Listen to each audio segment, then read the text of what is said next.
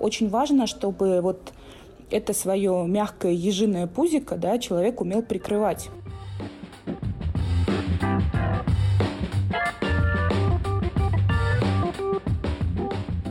Всем привет! Это подкаст «Оставайтесь на линии» от компании Usedesk. Напомним, что здесь мы разговариваем о поддержке клиентов и обо всем, что с этим связано. С вами, как, как обычно, я, Катерина Виноходова, кофаундер Usedesk, и Кирилл, наш Customer Success. Вы, наверное, устали слушать это каждый раз, но я не могу это не сказать. Вы можете слушать нас в Google подкастах, Apple подкастах, Яндекс Музыке, ВКонтакте, Spotify и Кастбоксе. Мы всегда рады обратной связи, поэтому ставьте нам оценки, пишите отзывы. Сегодня у нас в гостях э, Аня из компании Манго Страхование. Э, мы поговорим с ней о том, как можно использовать клиентский сервис в качестве преимущества перед конкурентами. Аня, привет! Привет, привет! Аня, расскажи э, сначала немного о компании. Насколько мы знаем, компания еще совсем молодая. Кто вы и чем занимаетесь? Да, конечно, компания действительно достаточно молодая. Она была основана чуть меньше двух лет назад. Мы занимаемся страхованием. В первую очередь сосредоточились на страховании недвижимости, но сейчас добавили дополнительный продукт Э, страхования домашних животных в компании с нашим партнером Ветэксперт. А кроме того, запускали разово страхование э, от коронавируса в тот момент, когда это было очень актуально. Ну и всякие интересные, прикольные акции типа э, того же самого страхования недвижимости от э, ситуации, когда домашние животные разодрали тебе мебель. Собственно, на рынке действительно достаточно недавно, потому что то, что компания существует почти два года, это не значит, что все эти два года мы были на рынке. На рынок мы вышли только зимой. Вот в целом Наверное, если в общих чертах, то так. Существует такой стереотип, по крайней мере, на рынке российского страхования, что э, какое-то позитивное общение с клиентами страховым компаниям не свойственно. Не в обиду нашим слушателям, которые работают в сфере страхования. А у вас же, как мы знаем, очень клевая поддержка. Ребята пишут тепло, лампово. Расскажи, как вы к этому пришли? Ну, на самом деле, в этом была основная цель изначально, когда компания создавалась, потому что хотелось сделать страховую, которая не похожа на те страховые, которые есть сейчас на рынке. Это касается как честного подхода, в котором нет никаких дополнительных 20 пунктов правил мелким шрифтом, в которых можно быть уверенным в том, что то, что у тебя написано в страховке, то ты получишь в случае, если у тебя что-то случится. То же самое касается вообще человеческого подхода к людям. Вот, потому что я пришла в компанию в феврале 2019 года, и меня как раз позвали туда для того, чтобы сделать человечную поддержку. И первые там пара месяцев моей работы а, были посвящены тому, чтобы вообще изучить то, что сейчас уже представлено на рынке, и посмотреть, э, каким образом все выглядит. А, я пока этим занималась, вообще пока смотрела, да, что, что у нас вокруг, я очень сильно удивлена была, потому что ну, это прям, это прям такая, знаете, в страховой сфере поддержка родом из 90-х. Я не знаю, может быть, из самого начала нулевых, когда она там только у нас появилась. А, когда абсолютно шаблонные ответы, а, часто очень долгое время реакции, мне как-то сутки не отвечали на мой запрос. Вот. И э, совершенно нет ощущения, что тебе пытаются помочь понять, когда ты задаешь вопрос. А, напротив, ощущение, что от тебя пытаются побыстрее избавиться. И вот э, была такая идея, чтобы сделать совершенно наоборот, чтобы клиент чувствовал, что а, страховая – это его друг, который поддержит в сложной ситуации, которая возникает. Вот. А, поэтому Надеюсь, что нам это удалось. По крайней мере, на этом этапе я вижу, что это сильно отличается от того, что происходит на остальном рынке. Слушай, э, мне кажется, вот эта тема вообще с честным подходом и с, э, ну, я не знаю, вот этими теплыми сообщениями, она, в принципе, у нас в стране, да и в мире не очень сильно э, развита. Вот как вы учите сотрудников общаться? То есть, мне кажется, нет уже какого-то готового шаблона, как научить человека это делать. Ну, как тебе сказать? А, здесь очень многое зависит от изначального подбора кандидатов. То есть, э, с моей точки зрения, далеко не каждый человек может работать в поддержке. А, безусловно, казалось бы, что сложного, да, тебе задают вопрос, ты на него отвечаешь. Но здесь нужна такая такое специфическое сочетание разных факторов, э, начиная от грамотности, чтобы человек э, был в состоянии говорить простым, понятным, грамотным русским языком, да, заканчивая очень высоким уровнем эмпатии, чтобы у клиента, который общается в этот момент с тобой, у пользователя не было ощущения, что тебе просто формально отвечают или от тебя хотят избавиться, а наоборот было ощущение, что тебе рады и в любой момент э, тебе придут на выручку. Вот. Что касается того, что нет какого-то шаблона, по которому можно всех научить разговаривать, нет, ну, шаблона, конечно, нет, поэтому, повторюсь, все зависит от изначального материала, с кем ты работаешь, то есть от изначального человека, который пришел на позицию саппорта. Но м- научить можно тонкостям и каким-то системам, классификациям научить можно, я этим занимаюсь, а, поскольку еще с периода работы в Яндексе я, в общем, была функциональным тренером для саппортов и вела достаточно много обучающих программ а, именно по работе с клиентами. И сейчас периодически тоже веду в отрыве от там, своей работы в Матго да, для разных компаний. Вот, поэтому люди, которые к нам попадали, они проходили это обучение. И, кроме того, это очень сильно зависело от формата общения внутри самой компании. Потому что когда внутри вы общаетесь по-человечески, нормально, адекватно, а то, что идет наружу клиентам, оно тоже ну, не особо сильно отличается. У меня в связи с этим возникло пару вопросов. Ну первый, соответственно, как вы тогда набираете людей? Как понять, что вот этот человек твой, что вот он поймет и будет делать так, как ты хочешь, будет э, вот это вот, ну, честно и тепло писать? Набирали людей. На самом деле, это, кстати, очень важный момент относительно манго. У нас больше половины команды пришли по рекомендации кого-то, кто уже в команде работает. То есть э, очень мало выходили на рынок за поиском кандидатов, в основном набирали по своим же знакомым. А что касается, какой был процесс, ну, я, конечно, не буду все секреты фирмы сейчас рассказывать, как именно я ищу людей. Вот. Но э, после того, как уже кандидат откликнулся на вакансию, да, там можно посмотреть его резюме, но я считаю, что в работе саппорта резюме имеет очень второстепенную роль, потому что человек мог вообще никогда не работать в саппорте до этого, и внезапно это вот его оказывается, это его вакансия жизни. Вот. А, точно так же, как и там пять мест, где он поработал перед этим, ничего не говорят о том, что он классный саппорт на самом деле. А, я прошу, если человек имеет опыт в этой сфере, показать кейсы. То есть где, как, с кем ты разговаривал, какие-то свои кейсы, которые ты считаешь успешными. Особенно если это в публичной сфере, вообще отлично. Вот. А помимо кейсов, а, естественно, есть тестовое задание. После того, как человек его выполняет, мы можем уже, по крайней мере, судить, потенциально человек а, нам подходит или нет.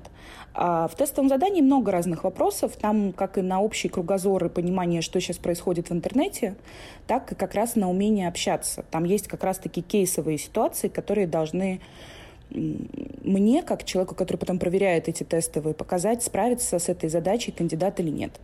Вот. И если я вижу, что да, то тогда мы переходим уже к личной беседе. И на личной беседе обязательно помимо меня и HR, да, там, на руководителя HR должен присутствовать кто-то из команды. Вот, потому что помимо того, что человек должен нам подходить, он еще должен сработаться с коллективом, а лучше, чем его коллеги, будущее этого никто не поймет. И второй вопрос, который у меня был, я так понял, у тебя уже был какой-то опыт именно обучения и раньше, и здесь.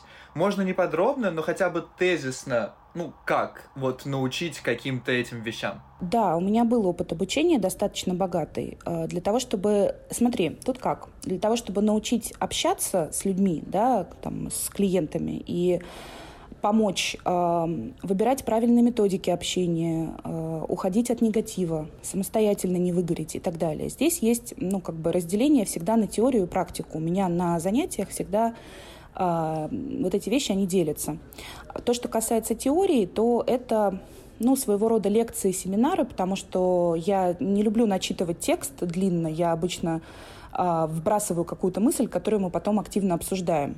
Ну, естественно, прописан какой-то сценарий, да, и какая-то канва, по которой я иду в течение мероприятия. Вот. Э, есть много и психологических практик, и э, тренерских, коучерских практик по методикам общения, по методикам урегулирования конфликтов и так далее. Но каждой такой практике обязательно должно быть практическое занятие, лучше в игровой форме в процессе тренинга, потому что это лучше всего усваивается. Вот. А, ну, в частности, например, вот самый простой пример, да, когда мы говорим о передаче информации, о том, что часто клиент теряет очень большую часть информации просто когда приходит в саппорт написать об этом. Вот. Поэтому мы читаем одно сообщение, а клиент под этим имел в виду совершенно другое. Очень многое осталось за кадром.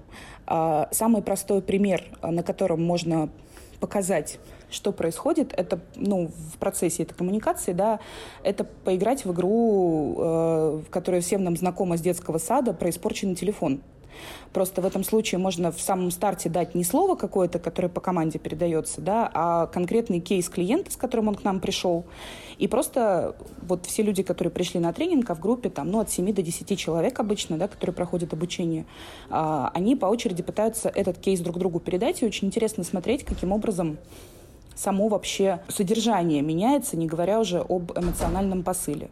Вот. И э, Обычно один или два дня тренинга, в зависимости от группы и от глубины погружения, они вот посвящены как раз теоретическим блокам и практическим упражнениям. Я сейчас привела, конечно, такую смешную, простую механику, которую мы даем, ну, как разогревающую на старте, но упражнения, ну, как бы они и сложнее, и дальше они переходят уже именно в процесс ответа на кейсы, когда ребята в группах придумывают разные ответы на те случаи, которые у нас действительно происходили с клиентами. Письменно, устно пытаются поиграть в паре в клиента и саппорта, э, разбирая тоже конкретные случаи.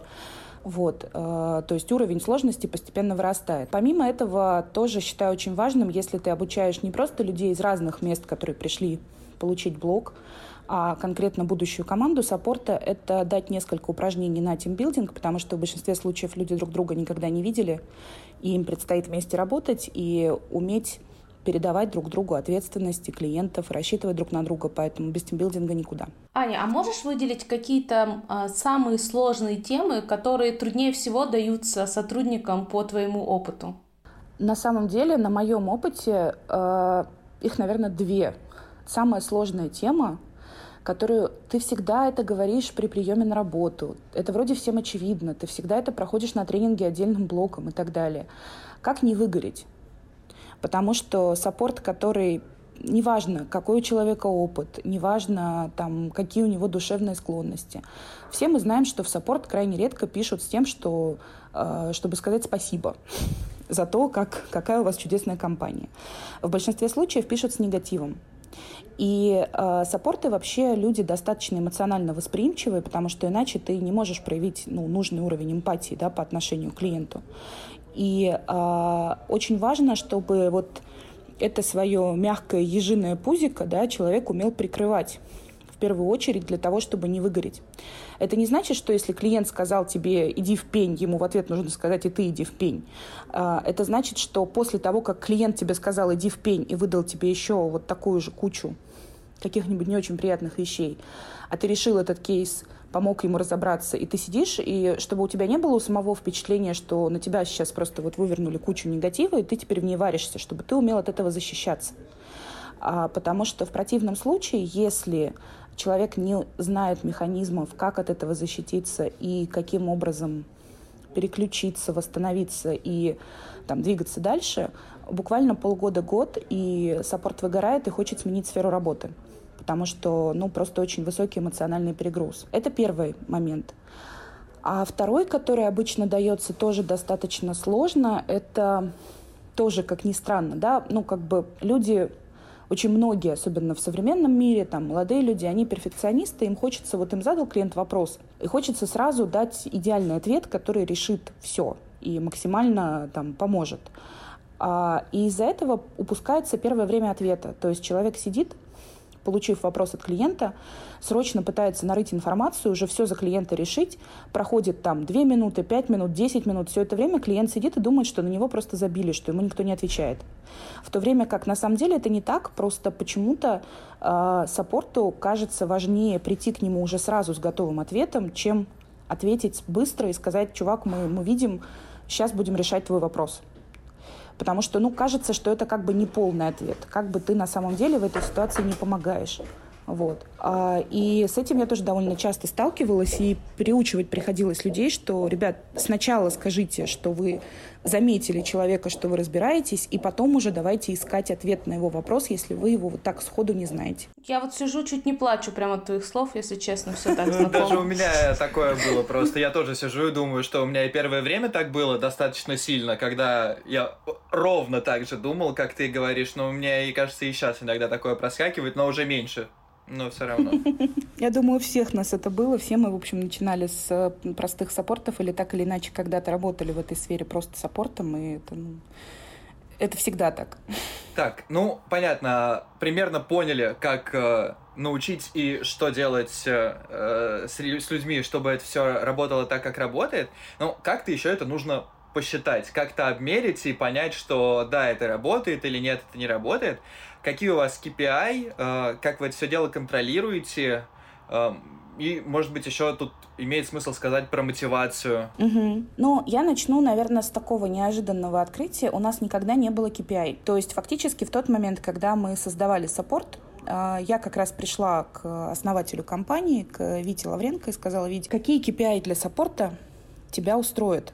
На что Витя сказал, а давайте вы сами себе придумаете KPI, которые вот вы будете считать правильными за которые вам будет не стыдно, и вы будете считать, что это вот и есть хорошая работа. И поэтому KPI, по сути, мы себе выставляли сами. То есть мы коллективно решали с ребятами, как бы, какие KPI. Поэтому KPI у нас были простые. А не меньше 90% положительных оценок а, от клиентов.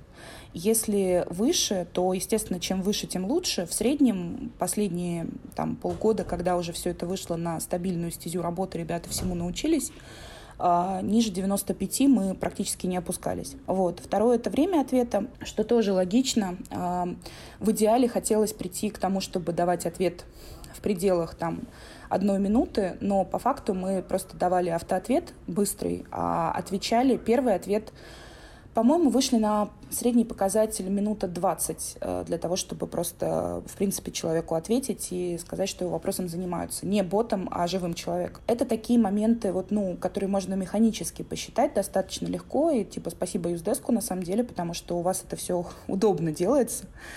Вот, мы особо не запаривались достаточно легко было делать отчеты, достаточно легко было все посмотреть. А помимо вот этой истории, то есть помимо механических метрик, которыми можно измерить. Э, такая есть условная метрика удовлетворенности клиента, потому что удовлетворенность клиента это не совсем то, что оценка, которую он поставил в итоге. Она меряется несколько сложнее. Это, э, ну как сказать, если клиент пришел и пожаловался на что-то, с ним хорошо поговорили, и он ушел после этого, и ничего не изменилось, то по большому счету клиент не остался доволен. Он, может быть, остался доволен этим диалогом, но он не остался доволен ну, по сути своей. Вот, поэтому постепенно ввели также метрики, э, в которых э, от у саппорта стояли KPI на э, количество багов, которые поступили от клиентов и которые были исправлены к концу квартала а, при том, что саппорты сами не исправляют баги, саппорты могут только их зафиксировать и попинать разработчиков.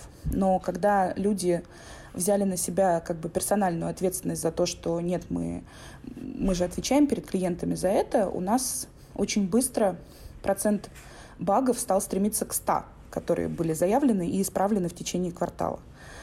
Вот. А, и количество внедренных фич тоже от клиентов, которые поступили. Здесь метрики были пониже. Мы ставили на то, что 60% фич, которые клиент заявляет, должны быть реализованы к концу квартала. Естественно, под этими фичами имеется в виду не просто все, что нам написали, то есть я хочу большого голубого слона посреди главной страницы, естественно, такую фичу реализовывать никто не будет. А ну, разумные фичи, которые действительно улучшают или которых не хватает в настоящий момент клиенту. А мне кажется, я забыла какой-то кусочек из твоего вопроса и на что-то не ответила. Я в конце еще спрашивал про мотивацию. Ну, типа, как замотивировать Э, сотрудников, чтобы они, ну, продолжали делать клево? Может, это какая-то нематериальная мотивация, там, плюшки или что-то еще? Насколько я вот заметила, на самом деле, по работе в разных компаниях, материальная мотивация, ну как, это, конечно, для всех важно. Работа это не место, куда мы приходим просто хорошо провести время, мы приходим зарабатывать деньги.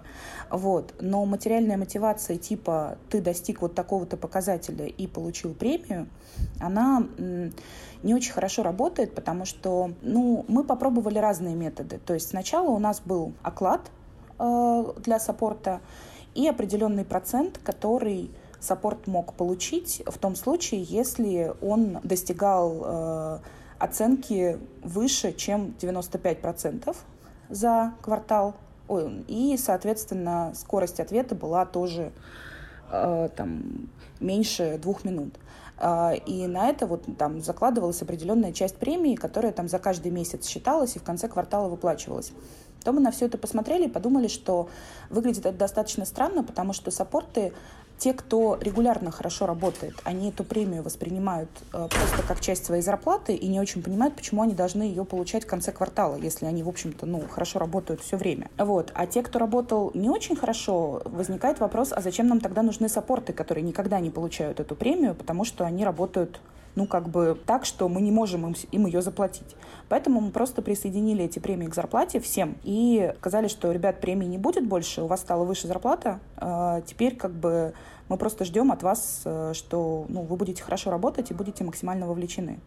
И таким образом достаточно быстро, э, во-первых, отсеялись те люди, которые работали недостаточно хорошо, мы просто как бы, ну, попрощались, потому что, ну, это было для нас не нужно. А во-вторых, люди, которые остались, а это люди, которые внутренне замотивированы, потому что искусственно ты мотивацию не создашь. Но второе, что я тоже как бы заметила, вот, с чего я начала за время работы, да, руководителем в разных местах саппортом, это то, что конкретно для саппортов материальная мотивация имеет второстепенное значение. И э, по сравнению, например, там, не знаю, с менеджером по продажам по сравнению с э, аккаунт-менеджером. Саппорт э, заинтересован не только и не столько в деньгах, а в том, чтобы, во-первых, у него был реально хороший коллектив, в котором ты чувствуешь себя на своем месте, ты чувствуешь себя оцененным, потому что это вообще, я считаю, бич очень большого количества современных компаний, где саппорт — это те люди, которые на себе вывозят все ваши косяки, но при этом, э, по сути, все считают, что саппорт — это ну, не знаю, дворники, которых ты нанял там за а, одну неделю, и они совершенно легко заменимы на кого-то другого. И отношение из-за этого складывается такое к саппорту, как к ну, наемным рабочим. Вот с ними очень легко попрощаться, их легко заменить. Вот. У нас такого не было никогда. То есть к саппорту всегда было отношение как к одному из ключевых преимуществ компании, поэтому от всех, там, начиная от генерального директора, да, там, заканчивая руководителями других направлений, всегда было такое отношение. Это очень важно, потому что это как раз дает ощущение компенсации. И компенсация от клиентов, то есть чтобы клиенты были довольны. Потому что когда клиенты м- недовольны, они могут быть недовольны тем, что саппорт фигово работает, и тем, что фиговый продукт продаете. Вот, а, соответственно, ну, как бы за свою работу саппорт может отвечать, за продукт нет. И поэтому мотивация для саппорта, третий, вот последний важный, да, это чтобы мы саппортили хорошие вещи, то есть которые мы реально прям чувствуем, что они людям помогают. Я вот до манго никогда не работала в страховании и, честно говоря, относилась к этому, ну, не то чтобы с предубеждением, но просто достаточно ровно. Меня это никогда не волновало. А по большому счету, после всех тех выплат, прям реально огромных, которые мы людям делаем, всех тех ситуаций, когда там с ними висишь на проводе полночи, успокаиваешь, что ничего страшного не случится, что э, мы заплатим за залитую квартиру, мы вам, если что, снимем номер в гостинице, где вам будет пожить и так далее. Вот. Ты в этой ситуации чувствуешь, что ты делаешь прям хорошее дело, ты помогаешь помогаешь людям, и вот это такая компенсация для саппорта, мотивация очень большая. Я просто чуть-чуть назад вернусь и задам вопрос по поводу вот этой метрики по решению багов и по фичам. А как вы смотрите на то, какую часть работы вот в решении бага проделал э, саппорт и какую разработчик? То есть э, саппорт мог сделать все отлично, но разработчики, например, там э, или тестирование, или кто-то еще в этой цепочке могли затянуть решение, например, и в результате задача не была сделана там, в течение какого-то времени. Но в данном случае работа саппорта была выполнена хорошо.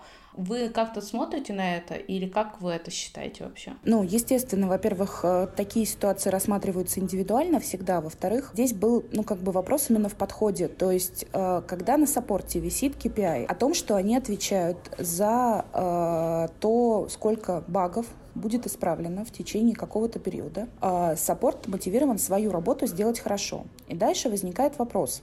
Если разработки настолько наплевать на то, что саппорт а, поймал этот баг, расписал его, завел таск, потэгал всех, 10 раз напомнил о том, что его надо фиксить, и так далее, то почему так происходит? В этом случае это уже вопрос диалога между руководителем разработки и руководителем саппорта, а не между самими саппортами, да, там, которые из-за этого получили там, плохие оценки. Такого у нас никогда не было.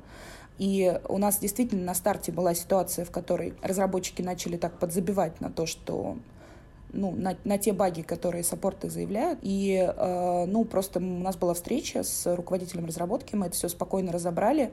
Э, там они дали разнарядку разработки о том, что должны быть приоритеты у этих багов повышенные, и это же то, о чем нам заявляют клиенты, поэтому надо в первую очередь это фиксить. И э, больше просто такого не было. То есть разработка достаточно оперативно все это брала в работу. Ну, потому что есть понятие как бы цифр, которые вот мы поставили, какие-то метрики, да, там к ним стремимся. Есть есть понятие просто приоритетов, которые в голове у сотрудников устанавливает руководитель, по большому счету, плюс внутренняя мотивация. Да, интересно. На самом деле я еще ни разу не слышала о именно такой метрике. А, очень необычно, возможно, и нам тоже стоит подумать о возможности применения у себя. Я не могу рекомендовать это как универсальное решение, потому что я это попробовала тоже в первый раз. Это была такая идея в порядке бреда, когда мы увидели, что баги, которые приходят с саппортом, могут решаться по нескольку месяцев. Вот, потому что за них теория отвечает разработка, саппорт просто передал баг, как бы, ну что он еще может сделать? Он ждет, пока его пофиксит. А когда разработку начали регулярно подпинывать, а руководитель саппорта провел беседу с руководителем разработки, а, ситуация поменялась реально. И, может быть, имеет смысл попробовать. Ну, по крайней мере, в порядке эксперимента у нас это сработало. Я вернусь все-таки к своей уже, кажется, ставшей регулярной рубрике в этом сезоне. Я у каждого нашего гостя, по-моему, спрашиваю, Э, про нематериальную мотивацию. В кино вместе ходите с командой там, или в бар пиво попить, или в настолке, может, играете? Регулярно. А, Еще и на пикники ездим. А, более того, скажу, что у нас же так получилось, что команда саппорта была полностью в Питере, в то время как, а, собственно, вся остальная компания, она была в Москве. И поэтому, когда зимой был корпоратив, очень немногим удалось доехать до корпоратива на Новый год э, в Москву. Поэтому мы решили сделать свой в Питере. И э, дум, думали про разные совершенно вещи, что можно придумать. В итоге, короче, мы устроили, по сути, ролевую игру со сценарием. У нас в команде есть два человека, которые регулярно ездят на ролевые игры живого действия. Они на себя взяли эту историю организационно с точки зрения э, там, прописывания сюжета. Каждый там чем-то вложился. Вот, э, и в процессе у нас была двухчасовая игра, посвященная страхованию а, детектив с разгадыванием убийства вот, э, и получением наследства.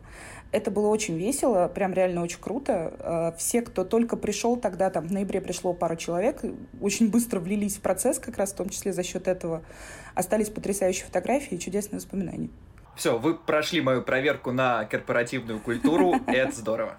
Чувствуете ли вы отдачу от клиентов а, Можешь ли ты рассказать нам какую-то захватывающую историю, когда вы э, затащили именно своим уникальным клиентским сервисом, клиент был вам супер благодарен, привел вам еще кучу других клиентов? Какую-нибудь вау-стори расскажи нам. Сейчас попробую вспомнить что-нибудь такое прям шедевральное. Ну, на самом деле у нас достаточно часто происходят, в принципе, стандартные ситуации, в которых э, сейчас небольшое лирическое отступление приведу.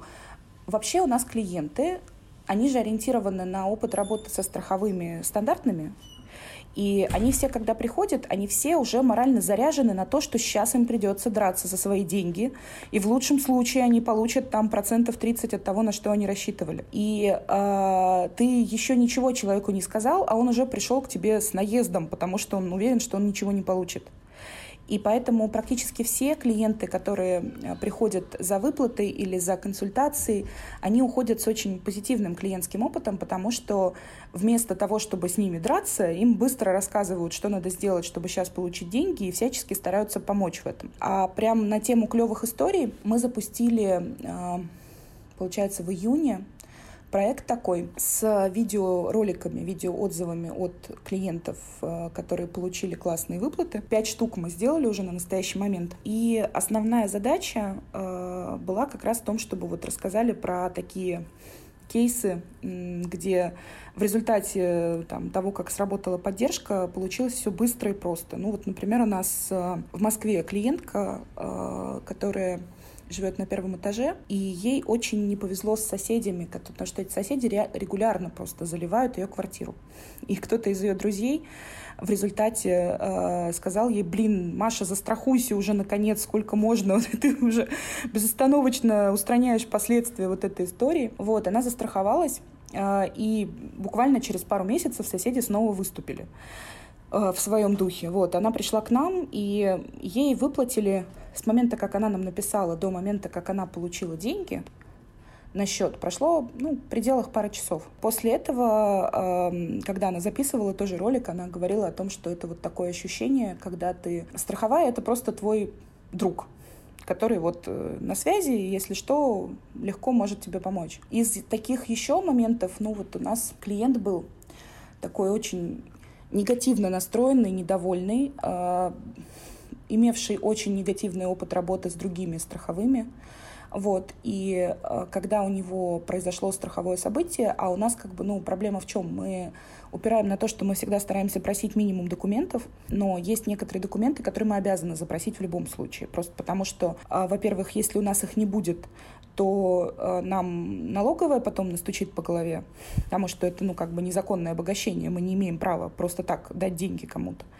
Вот. А во-вторых, эм, есть документы, которые просто сами по себе подтверждают, что именно случилось. То есть, например, есть такой очень распространенный риск перепад напряжения, от которого выходит из строя техника. Но до тех пор, пока в сервисном центре не предоставят справку о том, что это произошло в результате перепада напряжения, мы, особенно дистанционно, вообще не можем знать, от чего эта техника сломалась.